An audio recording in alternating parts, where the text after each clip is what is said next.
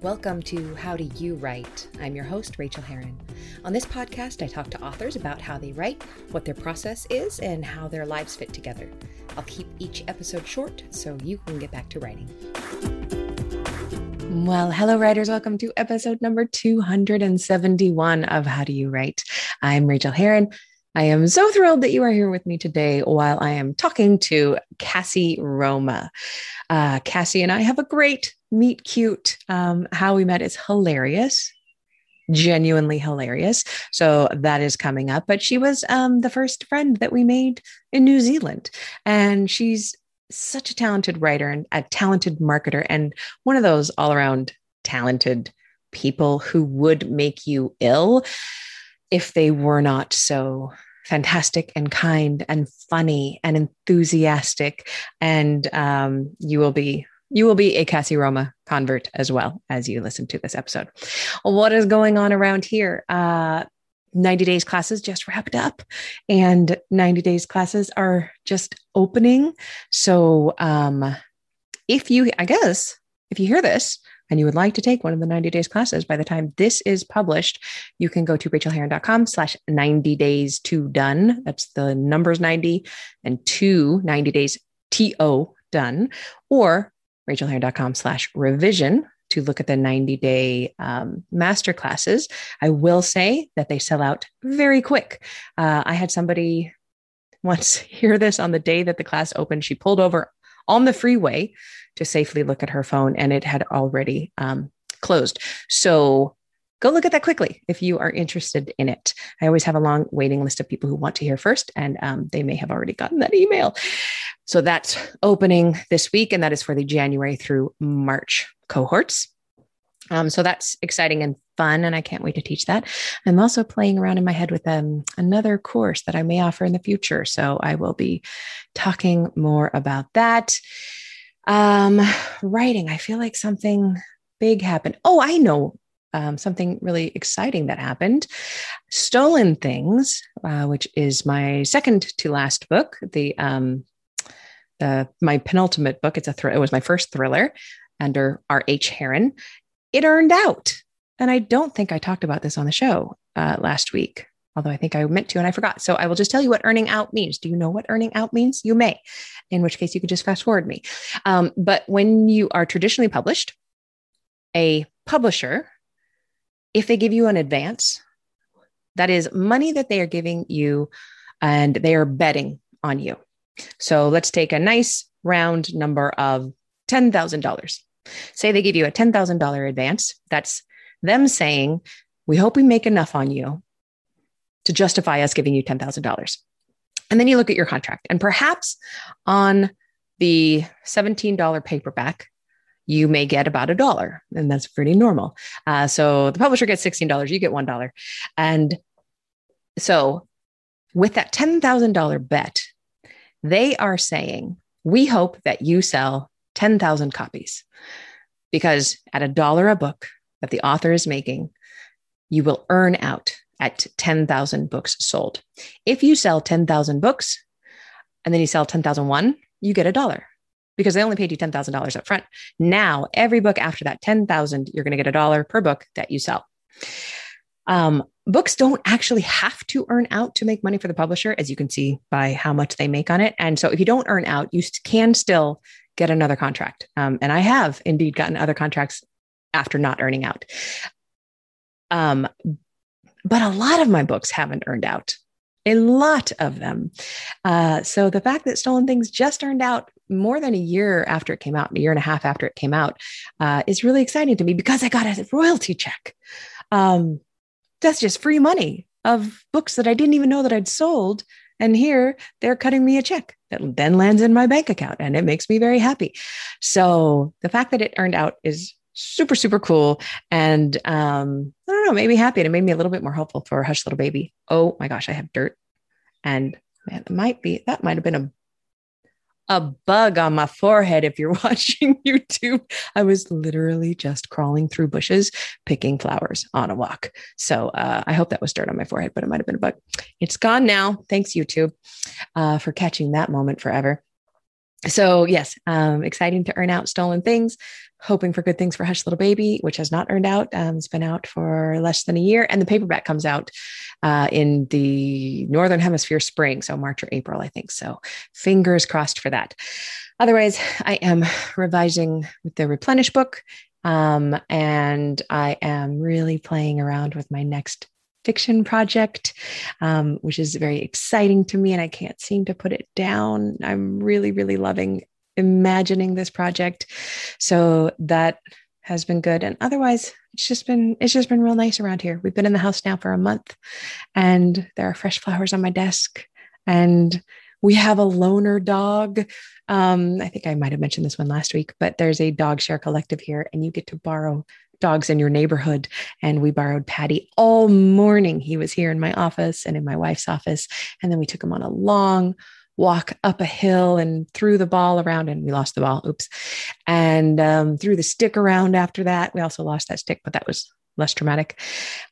And then we took him home and we got a cup of coffee and walked home. And it was just, it's just been a lovely morning. So um, that I'm I'm really enjoying being here. And that is when I was crawling through bushes and and picking wild flowers, literally wildflowers, and then sticking them in vases when I got here because I'm kind of addicted to stealing, let's call it foraging, foraging for flowers on the New Zealand hillsides. I never pick them if they appear to be even tangentially connected to somebody's garden. But I swear to God, all the all the random hillsides here are just covered with wildflowers right now. So, uh, yeah, I had a purse full by the time we got home, as well as my delicious coffee. I love living in some place where we can take a dog for a walk and pick flowers on the way home after getting coffee and talking to Bruce and seeing um, Bruce's friend Dudley, who hangs out at the cafe with his dog, the dude. Uh, because we're meeting people and feeling like it's home. So, all right, I feel like I'm beating myself from last week. So let us just jump into the interview with Cassie Roma. Uh, you're going to love it. She's so delightful. And I wish you happy writing. If you're not doing any writing this week, if you haven't done any, that's no problem. Forgive yourself and maybe spend 10 minutes today, 15 minutes sketching something out, having fun on the page, playing on the page. That's how we end up coming back, not by beating ourselves up, but by doing something fun on the page with our pens and our pencils and our fingers on the keyboard. You can do it. All right, my friends, we will talk soon. Do you wonder why you're not getting your creative work done? Do you make a plan to write and then fail to follow through again? Well, my sweet friend, maybe you'd get a lot out of my Patreon. Each month, I write an essay on living your creative life as a creative person which is way different than living as a person who binges Netflix 20 hours a week, and I have lived both of those ways, so I know. You can get each essay and access to the whole back catalog of them for just a dollar a month, which is an amount that really truly helps support me at this here writing desk. If you pledge at the $3 level, you'll get motivating texts from me that you can respond to. And if you pledge at the $5 a month level, you get to ask me questions about your creative life that I'll answer in the mini episodes. So basically, I'm your mini coach. Go to patreon.com slash Rachael, R-A-C-H-A-E-L, to get these perks and more. And thank you so much. Well, I could not be more pleased today to welcome to the show my friend Cassie Roma. Hello, Cassie. Hello, how are you? I'm so happy to be here finally with you. Like, I have canceled on you 32 times. Like, we've been having to move this around. I'm just so excited to talk to you. Let me give you a little bit of a bio, um, and then we're just going to jump into everything.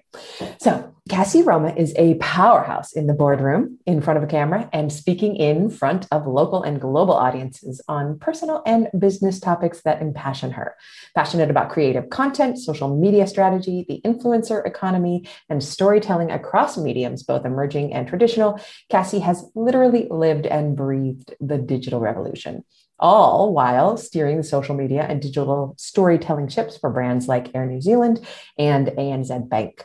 She is the world's first queer woman to have a starring turn on The Apprentice Aotearoa as an executive advisor to the CEO on national television. She is a published writer, author, podcaster, videographer, content creator, keynote speaker, TEDx alumni, event and conference MC, occasional blogger. I love your face. Occasional blogger, mentor, mama, wife, and full time hashtag kindness warrior. And after 18 years in New Zealand, this Californian counts herself as a proud Amerikiwi. Her book, Fuck You Marketing, P.S. I Love You, is out now. Damn, girl. She sounds she sounds like she needs a break. she sounds she sounds exhausted and exhausting. she, she, she needs a diet Dr. Pepper. amazing. Well, well, shall we say where we met? You mean in our bubble breach? In our, our almost bubble breach? breach. Would you like to tell the story? Oh my God, it's so, so, so, so fun. Well, you had caught sight of me and Lala in the LAX airport, and we were coming to New Zealand. You were coming home. We were moving to New Zealand on the same flight. And you were like, look at those hashtag elder lesbians. I've got to know them. look because because we were dressed. No, no, no. Don't ever apologize. It's like one of the we told this story the other day to some friends and we were dying because we were dressed in our drag, in our old person drag, and we were wearing masks. And I'm wearing like linen up the yin yang. Laura's uh, Lala's wearing her, I don't know why I just said that her name like that, dungarees. And but you were like, these are cool people and I'm going to get to know them. And then we're in the same MIQ hotel, same quarantine hotel, and you're looking for us. And then one of my viewers on TikTok said, Oh, this is the person that's looking for Cassie over here and connected us. And then we met out on the schoolyard on one of our walks in MIQ. And then we did actually have a little boat above bubble breach while we got a little bit too close to each other, maybe broke the six feet rule down to like what, five feet? I don't know. Um, like five and a half. Yeah. but we didn't really get in trouble for it. And no we have been friends ever since. And you're amazing. it was meant to be. It was it was it was so meant to be. This is this I would say this is out of character for me, but that would be a lie. No, this is in character for you. I know this about you now. You yes, are one I of love, those connectors. Yeah, well, you I so our little bubble breach, we had to stay apart six feet in um, quarantine, which was fine. I get it. I understand. Um, but it was like that magnetic thing where we just kept getting closer and closer and closer. But I felt that the first time I saw you and Lala at LAX. And it was one of those things where I was like, Cassie, don't be weird. Cassie, don't be weird. Do not tweet this. Do not share this on Instagram. Cassie, don't be weird. I got really weird really fast. I think I tweeted before we left LAX and I was like, I need to know these two women. I need to know the hashtag elder lesbians because what did you call your your fashion style? Was it oh, toddler, toddler grandma? Yeah, toddler granny. Yeah. That's what I wear. That's what I'm wearing right now. I'm wearing linen and glitter boots, you know. there you go. we both have linen white, and glitter boots, white hair and covered faces. So the funny part was when I did, when we did finally meet Cassie, she's like, "Oh shit, you're not that old." shit, we're the same age. Oh no. And meanwhile, now there's hundreds of people searching for the elder lesbians on Instagram. but the fact that it like came from a Twitter friend who saw you on TikTok posting about a security guard yes. in the yard. And then yeah but it was it was one of those things where it was meant to be. Like i just felt this innate drawing to to both of you which is why i kind of sat behind one of those big pillars because i was doing the whole look around the pillar and then look away real quick. But i'm like that with like all kinds of people. It and it it's funny because it's a it's a certain type of person. It's a certain type of like energy in the world and I'm always afraid that I'm going to come across as too Cassie because. Do you ever though? Well, the feedback that I get from folks who only ever know me online and then we meet in real life, and sometimes this kicks me in the guts, and sometimes I'm like okay with the feedback. Uh, but it's consistent in that people are like, there's a real uh, gentility and like a depth there in the way that you want to get to know other people that maybe your excitement online belies. well, I, I think that's an interesting way to put it, but I also feel like it all made sense to me when you told me on your Instagram live that we were on that you're an introvert. I'm like, oh, you're an introvert cosplaying an extrovert, and you're very good at both. Um. But it's just it's just been so nice to have you as a friend because um, I'm telling you, listeners, Cassie knows literally everyone in New Zealand. Um, everyone. You will soon too. You will soon too. It's a small place. small place. I told you we walked in the first bookstore in Auckland and a friend was staffing the counter. It was like, Rachael. So, you know, it was it, it is it is wonderful, but it has been really, really nice just to have you to bounce things off and like as we enter lockdown, which you are still in. Day 49 plus 15 day 49 plus 15 in MIQ. Yeah. Um, because for listeners yeah. who don't know, Auckland has really taken the brunt of this particular uh, Delta COVID outbreak in New Zealand, and Auckland has taken it for the team. The rest of us are almost at normal. We just have to wear masks when we go into stores, but Auckland is still locked down so yeah. hard. How is your how is your um how's your heart? It's it's heavy. Um, an amazing thing happened what day are we? Are we on Tuesday? On Sunday. Um, went for a walk out in the hood. And you can go for walks like five kilometers from your house, but you kind of just stay in the same area, which for me means lots and lots of laps. So I've done four half marathons in the last eight days, and I'm wondering why my legs hurt and I can't sleep. My 40 year old hips are like, bitch, what are you doing? Also, you know, I'm like, we've I've seen you on the track down there. You walk fast. You walk real fast. I was, I was a real jerk, but I was like, you know what? gotta, you got to move. This is get out of the way. We have 45 minutes outside a day. I'm breaking a sweat.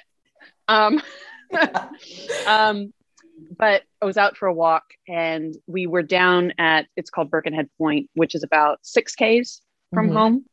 Um, and we usually come back this way. And all of a sudden, there were just these two faces, probably about 100 meters away, and they were waving. And I was like, what is this human connection? And it was my best friend and her wife. Oh. And they oh. literally live half a mile, like so 700 meters from us, door to door, 700 meters. I know we've stumbled that many times up and down the hill. and I have not seen my best friend since mid June yeah. or hugged her. Oh. So we couldn't hug, right, we couldn't right. touch. But like us and our bubble breach, we just kept coming. Just kept like, yeah, the magnets. So we tried to stay 12 feet apart because of the delta. Uh, but we got about to the six foot point. We were fully masked. Um, we took off our sunglasses so we could see each other's eyes and do that weird eye thing. Yeah. Um, but it's weird. It's also weird because uh, since we came back on the same flight, you know what it was like in America in July as we left. We kind of hit that really lovely three week window of the the pre Delta. There were only three right, weeks in the States. It. And we had that's when and, we had our going away party. We were able to to do that and thank Jesus yeah. for that. Yeah. You know? Yeah. Yeah. And so, you know, I had I hadn't been home in years and I, yeah. my grandmother died of COVID. Um, I had a I had a few uncles that, you know, just when I go home, they won't be there anymore because they're gone. And so it's like it was three weeks of really intense emotions and family and travel and newness. And in that time, I built some really fast friendships and business um, colleagues and i'm just dying to get back there because there's so much work to be done there's so much to see and do and experience and to change mm-hmm. and i'm stuck in my lounge and so you're like hmm and my brother's got a fourth baby on the way oh my god and, his, and one of the girls and when Cassie says that she is stuck, what she means is that if she, I mean, you're not technically stuck. You could leave. You could just. I can leave, back. but I can't. I That's right. And That's I have the hard family. part. Yeah, you, you have a family, you have a wife and a daughter that you live with. Right now, the MIQ system is just completely jacked. And it's like, what, what is it like? They, they have 30,000 people trying to get 3,000 slots once a week. Is that right? Right. Every other week. And those 3,000 spots, though, are it's a lottery. Um, and some people, and there's this, this uh, kind of moral dilemma as well that, that tugs at heart because some people, some of those 30,000 people have been gone for two and a half years and are, are overstayers now in foreign countries where they could be, oh God, they could be arrested. Yeah. If they get sent home by a foreign government or they get detained because yeah. they can't come back into their own home, God, that's heartbreaking. But at the same time, I'm like, I, I got to see my family and my kid has to hug her grandparents. And yeah. I need, uh, I've got projects that have been just holding water, you know, holding time for two years now that that need to happen. That this need to happen. You're doing half marathons out of this kind of stress. Seriously. and taking on like taking on just like I'm like, I'm bored. Let me just take on all of my corporate projects over here. Let me pitch my second book, write it. I sent it off today. I did finally you? did it. the impetus for it was this call of all things. Really? How so? Tell me more. Yeah. Um, so I've had, I had, I've told you this before, but for everybody who's watching, I had, I wrote my first book in the first lockdown. Um, there's a meme that's going around and it said the stages of lockdown. It's basically everybody's all buttoned I up and ready that. to go. And the second one is like the second stage is you're doing your work, but you don't have your pants on. And the third is you're kind of on the floor. And the fourth is you're just a potato. And so I was like, in in 2020, I was like, I can do this. I started my own business. I wrote a book. Um, I had a I have a friend who's um, an, a musician, and I'm like, I need to buy a guitar. So I bought a guitar. I learned a lot of how to play the guitar. I started to reteach myself. I'm pointing this way because I have a piano over here. I started reteaching myself um, theory and playing the piano. I bought documentary gear. I shot a mini Oh documentary. You're the I only did a person who TV did show. You did a full TV show. Yeah. What like what an asshole? Because now I'm the potato. and the only thing that's keeping me going is these long walks. Otherwise, I would literally be a potato because I think I over egged it in 2020. what do you do on your log walks? Are you listening to podcast music? Are you what are you doing? Are you just I thinking? take all of I take all of my phone calls. So Oh, I will pl- yeah. So a lot of my American and European um, clients, obviously they're quite ahead or behind us. Yeah. Um, I'll take all of my phone calls in the morning, and sometimes if I've got four hours of phone calls, I will walk for four hours. I would Um, absolutely trip in like the second half hour. I would just trip and fall on my face. I, I don't know if I make any sense by then. Um, but most of the days it's it's probably one or two hours, and then the other one or two hours it's music. So um, I like You to say my big medit- music head.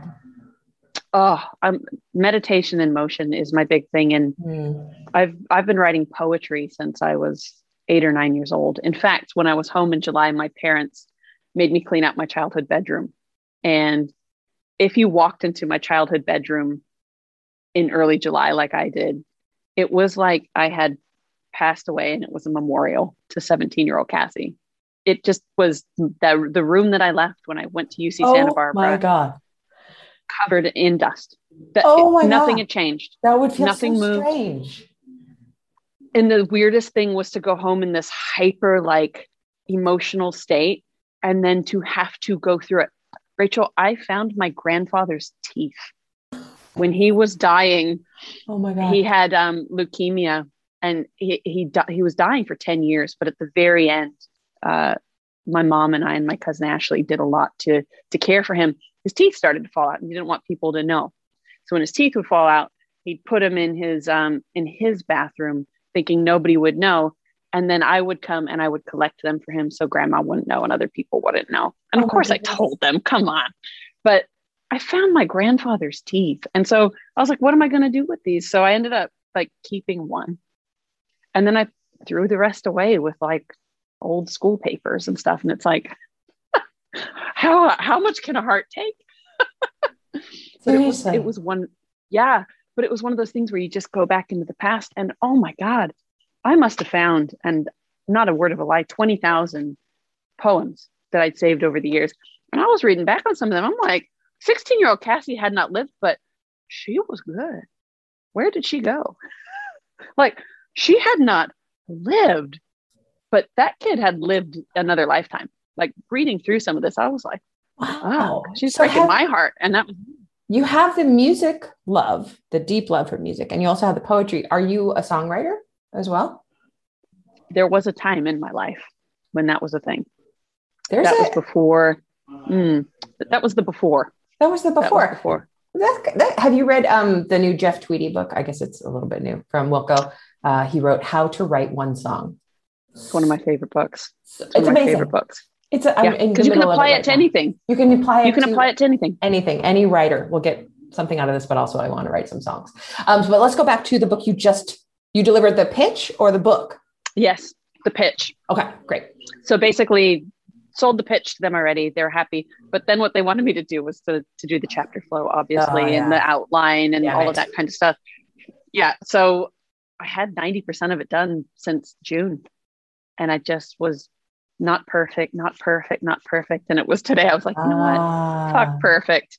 Because to you, I would say, Rachael, it doesn't have to be perfect. It's No. great. Send it. To anybody else, I'd say, it doesn't have to be perfect. No. Send it. If if Tammy was writing a song and it was a demo, I'd be like, Tammy, that's beautiful. It doesn't have to be perfect. Send it. Get it so 80% of the way there and ship it.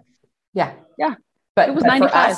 So for us, no, we we always hold ourselves to such a higher standard. So talk to me about your process of writing the first book. I mean, your process was weird. You're in lockdown. You're doing this. Um, and it's called Fuck You Marketing. Yes. P.S. I love you. What led you to write that? So, what led me to write that was leading into 2020. I've basically done two decades of accidental marketing, I call it. So, I had been working with musicians. I had been working in kind of the industry, working at different venues, working with local. So I went to UC Santa Barbara, and a few of my friends were local musicians. So I used to write the lyrics, and we used to tattoo around with the music, and they would sing and do all the stuff that talented people do.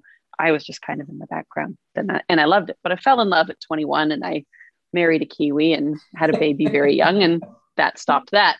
Yeah. But um, marketing became an outlet for creativity and photography and videography and writing and all of these things that challenged me, but also helped to pay the mortgage. Um, and I worked my way up somehow through all of the different corporate structures. And I arrived as close to the top as you can get. And I remember looking down from the top after climbing the ladder and going, fuck, I put my ladder on the wrong building. Oh, damn it. That wow, that's that's intense. It was intense. And a lot of that was wrapped in and around the fact that most of what I've been doing for my entire career has been um, kind of looking ahead at platform, at social media, at tech, at uh, whatever new evolution or innovation was coming. And I would run up the path and I'd figure it out and I'd blaze a little bit for people and then I'd run back and I'd bring people along with me. And then I'd run forward, check, check it out, come back and bring people with me and every time I'd bring people with me, they'd kind of destroy it. it like they would raze the path. They would make Facebook right. something that wasn't connecting with family and friends, but it was a money making device that yeah. that you know disintegrated things. Um, all of all of democracy as we know it, aren't we? Are we today? As we're filming, this won't come out probably for months, but as we're filming, um, there is no Facebook today. I don't think it's back yet, is it? It is back. Oh, dang! And okay it was definitely an inside job. Mark my words. Um, I will. You're always right about these things. Well, it's funny because um, again, back to like knowing people. Um, I was talking to some of my friends who are way bigger dorks than me, and they're like, uh, "We know the hackers," and I'm like, "Oh, you know, like the hackers?" And they're like, That's "Yeah," amazing. and here's what's going on, and I'm like, "Oh shit, okay." I'm gonna go back to like making little videos and telling stories over here but then also I'm going to just also build the heck out of my email list. So if you are marketing something, if you are an author, build your email list, oh have your gosh. own proprietary let data. Us, let us talk about that. But sorry, I derailed you. You were saying so you would yep. you would blaze the path, they would come through and then raze what you had done. So yes, um, what happened so next? that little bit of intense knowing that the goodness inherent in the corporations that I was working for wasn't enough to balance out what I was seeing from the negative side of things made me leave the corporate world. And that was uh, late February 2020. So, wow. I started my own consultancy, which was built upon um, networking trips to Abu Dhabi, Mexico City, Las Vegas, New York, LA, and building up a network uh, in March of 2020. Um, everything was ready to go and the world stopped. So my big pivot became how do I not become a really cynical, angry person because that's not my my yeah. base setting.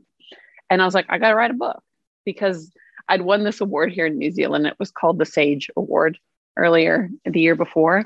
And the Sage Award came because um, for the first time in my life, I'd started sharing how I really felt about the industry I was in. And it really resonated with people because it was one of these things where my friend Tammy Nielsen likes to say she delivers medicine, but always with a spoonful of sugar. So I'm a firm believer in that too. You can you can deliver um, something that that's meaningful and not have to be mean about it. So the book came off the back of me going, this is really resonating, and people are literally asking me to write a book. We are sitting still. Um, so I came up with ideas. Uh, there were two or three publishers that were really interested in working with me. And everything was ready to go. I had my outline done. I had two people ready to bite, and I couldn't write. I couldn't figure anything out. I was writing everything but the book. I was writing like think pieces. I was reading blog, writing blogs. I was writing LinkedIn posts daily. It's like the most prolific writer you could think of, but I couldn't write my book. So I told the publishers I wasn't going to do it. I didn't want to do it. And I kind of cried myself to sleep for a week. And then a friend of mine said, You know all those blogs you're writing? I was like, Yeah. She's like, What if you treated the chapters as a blog? oh, I love it. Yeah.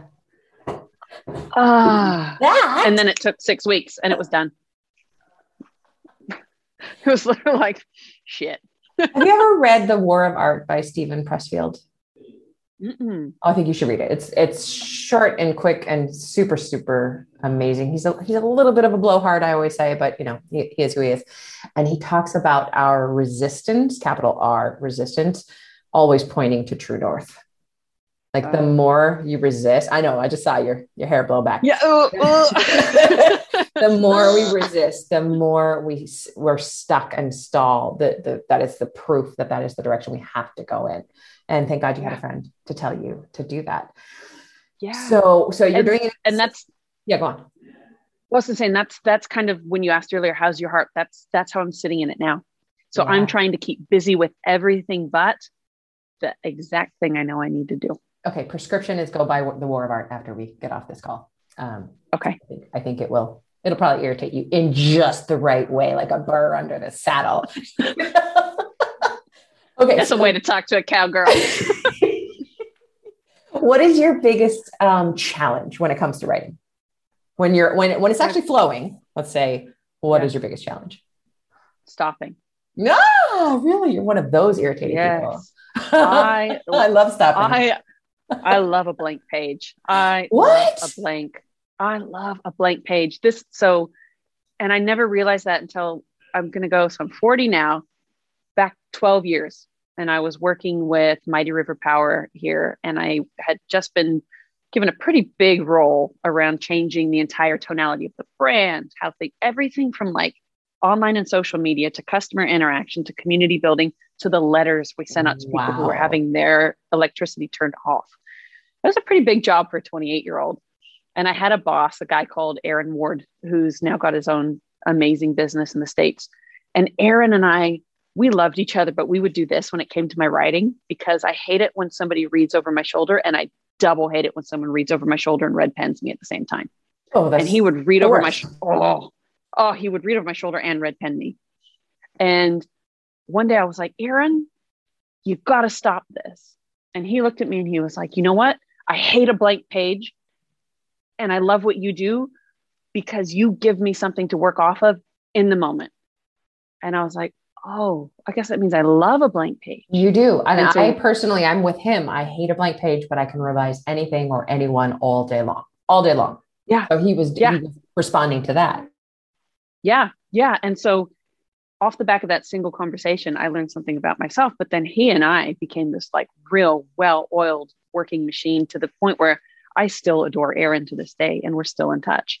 Um, but it was one of those things where I'm like, wow, I really do. If you gave me a topic right now and you're like, I want you to write about Teflon pots and pans, and I want you to make it into a Patsy Cline esque lyrical, mo-, I'd be like, yes, yes, give me the paper but if you give me a full chapter breakdown of a book I'm supposed to write with bullet points and everything else already, I'd be like, mm-mm, mm-mm. Nope. That is so interesting. I love hearing this. This is not a, this is not a, a typical response I get on this show. So that is really, really cool. Well, I think one thing too, um, I should probably be open with because I haven't really talked about it a lot in public. But the more I do talk about it, people are like, "Oh." So I've I'm dyslexic as well. So Ah, why yeah. not just really challenge yourself in life by um, writing and reading when both of those things are really hard to do. Yeah. But I think so knowing maybe- your personality, that's why you do them. That's part of why you do them. and I just there's something about and maybe that's why I like music with very smart lyrics because I started playing music too when I was six years old. So I was the last of the first graders um, in our small town to be able to join the local marching band because we didn't have enough kids. So cute. You had six year old marching band people? Uh, there were two of us oh my that started at six. one of us played the, the, the flute, my friend Laura, and one of us played the clarinet, this nerd. Um, so music was always something that was inherent in what I could do. And I think because it was more mathematical than it was written and, and based yeah. on words, my brain already knows it we, when a song's coming i can basically tell you where things are going to go. I mean i know that's musical theory i know how that works but um, if somebody can bring words into that as well um, then my brain works really well in it. So reading and writing for me is a challenge right i can almost hear sound on a page. Maybe that's why i like the blank page. I've never thought of that. Mm-hmm. yeah. That makes absolute total sense. Besides the blank page what is your what is another biggest joy that you have in writing that you found? I think one of the biggest joys in writing is in the sharing. Because i promised myself a long time ago that i wasn't going to hide what i wrote. Um, and what i found too especially with with women and young women and since coming out with queer people the more that i write and the more real and vulnerable I can be and the funnier like I I love to be to be funny and make people giggle like yeah. even the title of my book fuck you marketing ps I love you it's like a little nudge and a kick in the shin but it's like the book itself is like I actually love marketing but I really want to loathe it but it's so clever and has the potential to change the world and do good so I like the sharing and people coming back and saying that helped I like mm. that Mm, you're so good at that. Okay, so what kind of tip would you share with our writers who are listening? Um, it can be a tip about about writing itself or it can be even uh, one or two of your favorite marketing tips for writers. Take this wherever well, i think from a writing perspective it's there's a few things. So the first thing that i've learned recently is is to be gentle with yourself. Oh yes. When it huge. when it's ready to flow it will flow and I can say that to you, Rachael, and I can say that to everybody else. But when I look myself in the mirror, which I don't do often, I'm really hard on myself. Yeah. But if you, the more gentle you can be with your process, I'm a firm believer in the muse. I'm a firm believer in ideas flowing through us and and capturing them when we're ready yeah. to express them. Um, so that gentility of process and being open to a malleable process is something um, I think people should be okay with.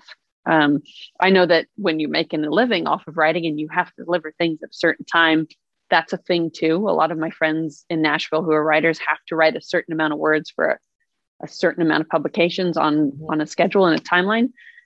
A lot of the time, those are the things that are just chew up and throw out, chew up and throw out. I like the, the, the gentleness. I really, I think the gentleness really still has to come into play, though, even for people who are yes frequently on deadline. Um, I think that that that's how I had to learn to be gentle with myself because I was really killing myself and burning out with deadlines. Yes. So yeah, yeah. I mean, I think one of the things too when you talk when you say that that scared the shit out of me on my first book was I remember listening to Brene Brown's podcast and listening to her pro- her process, and I was like, that's scary. That scares me. I know I'm not Brene, like she's amazing, but her process scared the bejesus out of what, me. What about her process? Because I'm not bringing it to mind. Um, she um she was just talking about how she will like close herself away for a certain amount of time and she focuses in on um, her chapters and she post-it notes everything. And but i mean she's she's all data driven and insights and right. she's the science of it. But yeah. but here's what i love and what i love about people like her she brings true human insight and emotion to the to the data. Like she will yeah. distill that into an insight and then she'll turn that insight into a story.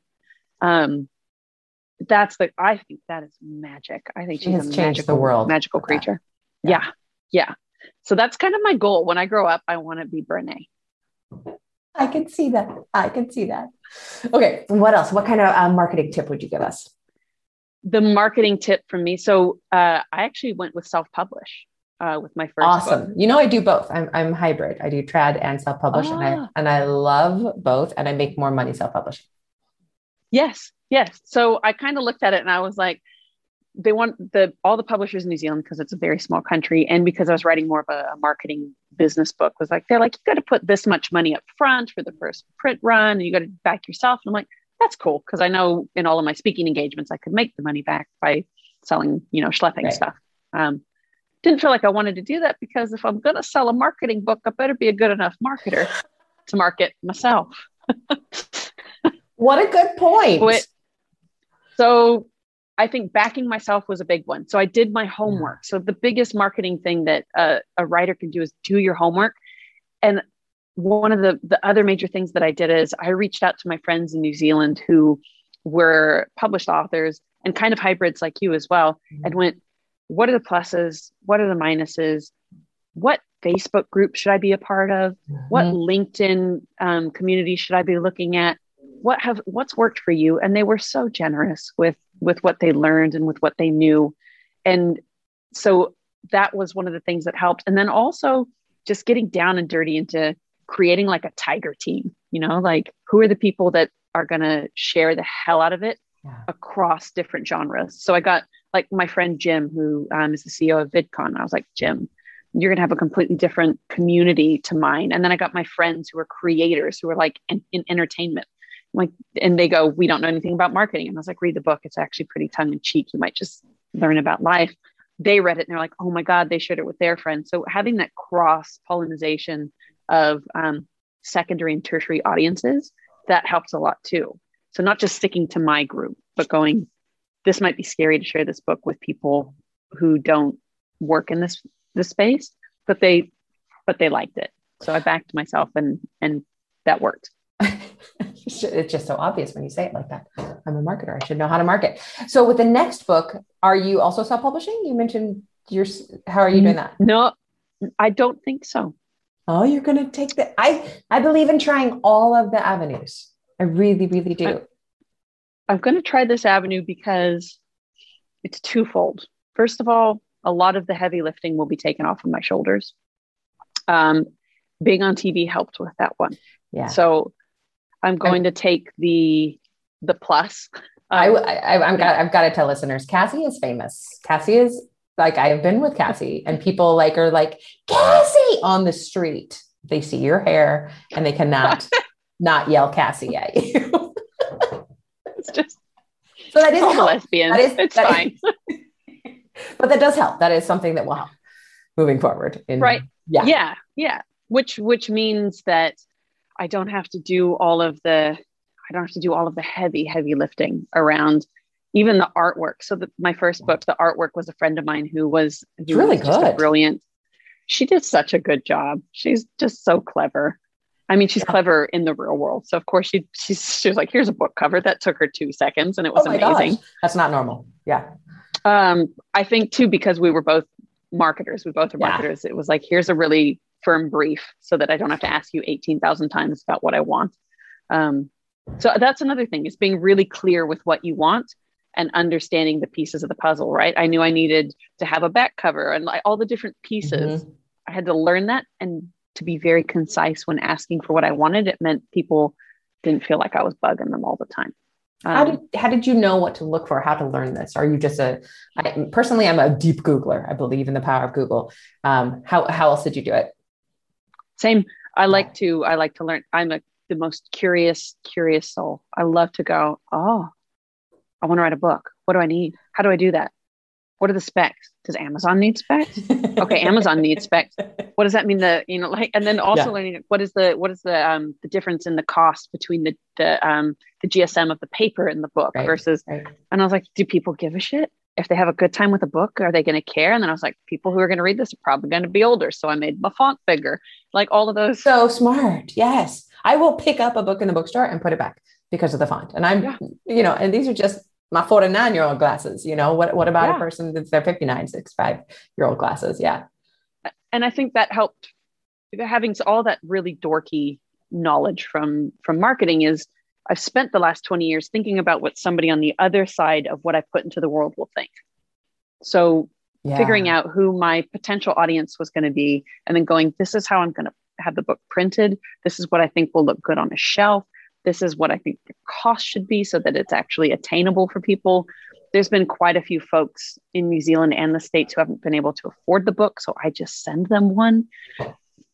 Because that's what you need to do. That is what you kind of message. Do. Exactly. Yeah. You can't give away too many books. I really believe. Hey, I haven't, I didn't, I forgot to look at your book. Does it have an audiobook? Not yet. Okay. Talk to me. I was me gonna do that, but I was going to do that, but then TV happened. Right, right. You can do this in your closet though. Um, reach out to me That's that right. because I have done it um, a couple times now, and it's the best, especially for nonfiction people. Love the nonfiction in audiobooks. I I probably sell as many, maybe more than I do ebooks. So okay, that's good to know. Then I will definitely do that at least for the second one. Yeah. The first one was pretty funny, so I probably should. My exactly. what uh, the grand plan was was I was going to do the audio recording, but I was also going to do the video along with the audio and then I was going to release each chapter out into the world because I, I, didn't write the book to make money. I wrote the book to help marketers who give a damn and who are who want to create a more conscious consumer yeah. and who want to create a more conscious way of doing business. So I'd love to just give it away anyways. The next book, not so much. next well, book, I'd like to make a dollar. And you and you've learned so much from it. And the thing I always say, you know, like people ask, what are the pros of self-publishing? And I always say, well, you you um, have to do everything yourself and the cons are you have to do everything yourself. You know th- those are the pros and the cons. You you do everything and now you know all this stuff moving forward so that's that's super cool. Keep me posted on how this goes. Let me ask you another question. Uh, what thing in your life affects your writing in a surprising way? Well i think we touched on it quite a bit. It's music. Um, i actually have two albums that i listened to since i was ooh, 21. So for the past almost two decades, when I need to write and I'm just not feeling like I'm in the right space or I'm getting the right Oh my gosh, I'm dying flow. to know. What are they? Uh, one of them is called Melody AM by a band called Röyksopp. Okay, and it's this, yeah, it's this weird, my friend Turtle, when I was living in London, Turtle bought the Melody AM CD and he gave it to me. I think he gave it to me because he didn't like it. I loved it. Um, but it's just i think it's like 47 minutes long and you can loop it. Yeah. and there's not a lot going on. There's not a lot of lyrics playing in your ears to to take you off course because my little brain does that. Uh, and the other one is um, called blue film and it's by a fellow called lo fang. And um, that I was introduced to me by oh yeah. Right? So yeah. that album itself and that's like another 48 minute album and i just loop those two. And it helps sometimes I will get so into especially in revision i'll i'll narrow i don't know if you've ever had this happen but i'll narrow the loop of an album down to one song and i'll put one song on loop. And you can yeah. you realize that you've been working for two hours and you have not noticed that the song is just just going around. Yeah. It's in your head. Yeah. I love that. Yeah. And then it takes you it takes you back to that place. It if you, you hear it place. somewhere else there's this one song yeah. that i played a moby song um, when this child was dying in one of my books. And I, if i hear it now i'll yeah. burst into tears. Yeah yeah. just thinking how but how magical how yeah. magical is that? And we how, get to create that. Yeah. How, and how interwoven is art and worlds that we get to create? Oh oh. It's the best. Yeah. Okay speaking of books what is the best book that you've read recently and why did you love it? Um i am rereading for the third time uh brandi carlile's broken horses. And it's on my kindle. I've got to read it. Got to read it. What do you love uh, about it? that well what i love about the audiobook is the uh, like the absolute journey of of music and lyrics and and all of those kinds of things. What i love about the book itself and why i keep rereading it is because Brandi Carlile is one month older than me. So and she's from the pacific northwest. I'm from the west the west coast. So kind of grew up in like similar but very different um, ways but the similar times, similar music, and she loves Elton John like I love Elton John.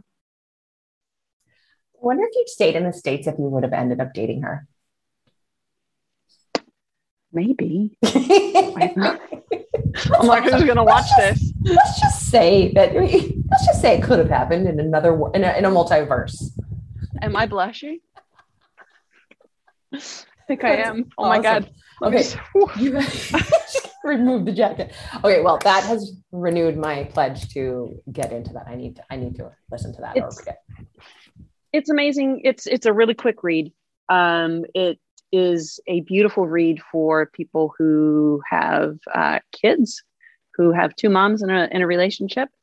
Um, it is.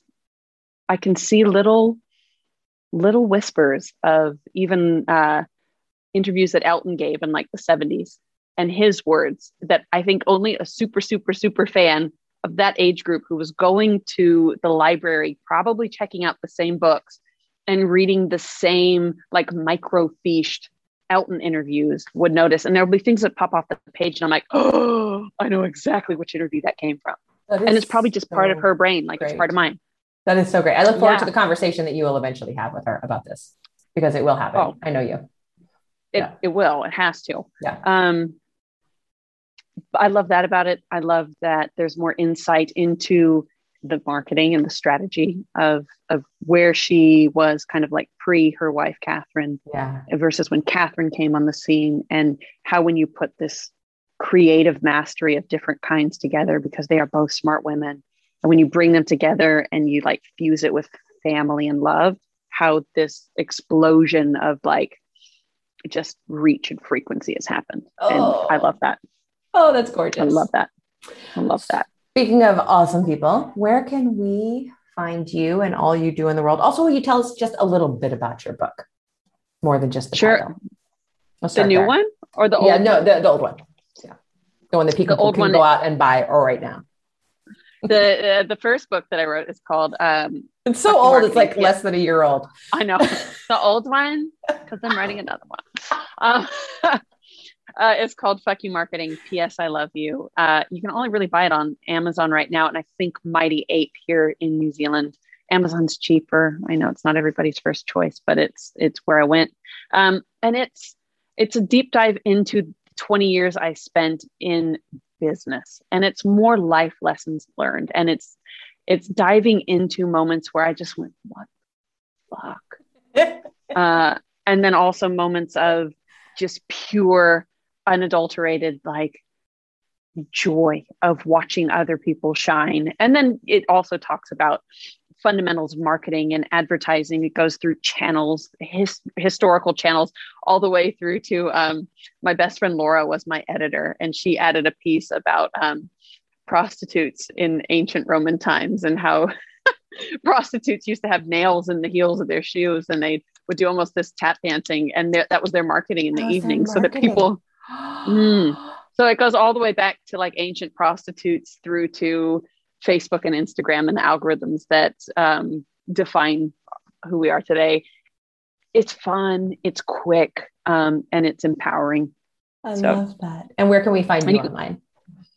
Anywhere where you can Google the words Cassie and Roma. it's really handy and easy. Yeah. it, it, the funniest thing is like the younger folks who I mentor these days, they're like, how were how are you so strategic from day one to get like your name on Instagram and Facebook? And I'm like, I am old. There were was no there at the me. beginning. I'm Cassie Roma on everything. I am not Cassie Roma one anywhere. Yeah, exactly. On Facebook, I am the Cassie Roma. okay, I am I am the real Rachael Herron because I blew. I, I actually think I had Rachael Herron at one point and I lost it. I don't even know where it went.